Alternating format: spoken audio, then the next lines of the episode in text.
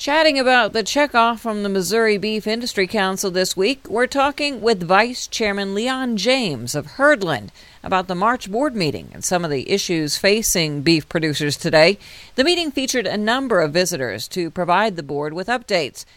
Leon says one of their guests was Missouri's new Director of Agriculture, Jon Hagler. And he went over a few things that he's trying to do. Uh, you know, they're bringing specialists on board for the branded product program.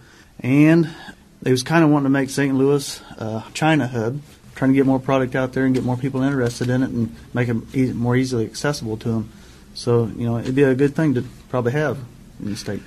Um, Dr. Kent Hayden with the MFA was here, and he's concerned about the, the beef cattle population, uh, the inventory. You know, it may be uh, down further than we think, and you know that could have a, a difference on our producers' incomes, also along with the supply of meat. So you know that's it, don't know if it's being reported accurately or not, but it is a concern.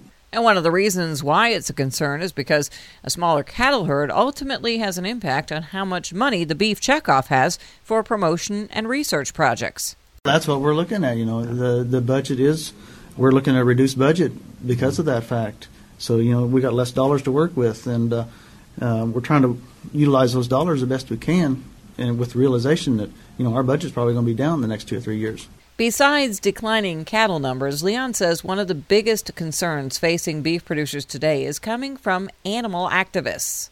Well, right now the HSUS, the Humane Society of the United States, uh, are really putting a push on uh, the animal agriculture in the United States. Their uh, their goal is to do away with animal agriculture, mm-hmm. and that's one of the threats we're really facing right now. And we're going to have to get our story out there. We're going to have to uh, actively pursue uh, doing what we can to get that counteracted. You know, they've got a lot more money behind them and stuff, and it's you know it's something producers are going to wake up to because and help in this fight because mm-hmm. that's what it's going to kind of be is a fight. But we've got to be smart in how we go about doing it.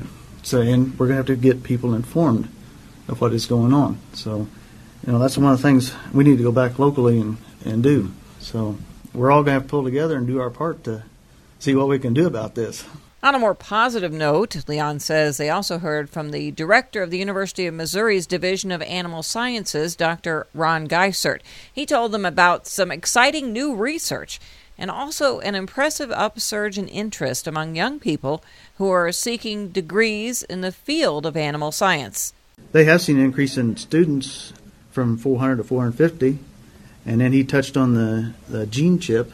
We got uh, national interest looking at it, and you know that comes from the university here in Missouri. That gene chip, which is being called a SNP chip, was just recently unveiled by a team of animal science researchers from Missouri, Nebraska, and Maryland. The device is designed to identify DNA markers for economically important traits in livestock, such as disease susceptibility, milk production, reproduction, and growth. The dairy breeding industry is already using a chip like this to guide the genetic selection process of milk producing animals, but the new SNP chip will primarily be used by beef producers. And that's Chatting with the Checkoff. I'm Cindy Zimmerman reporting.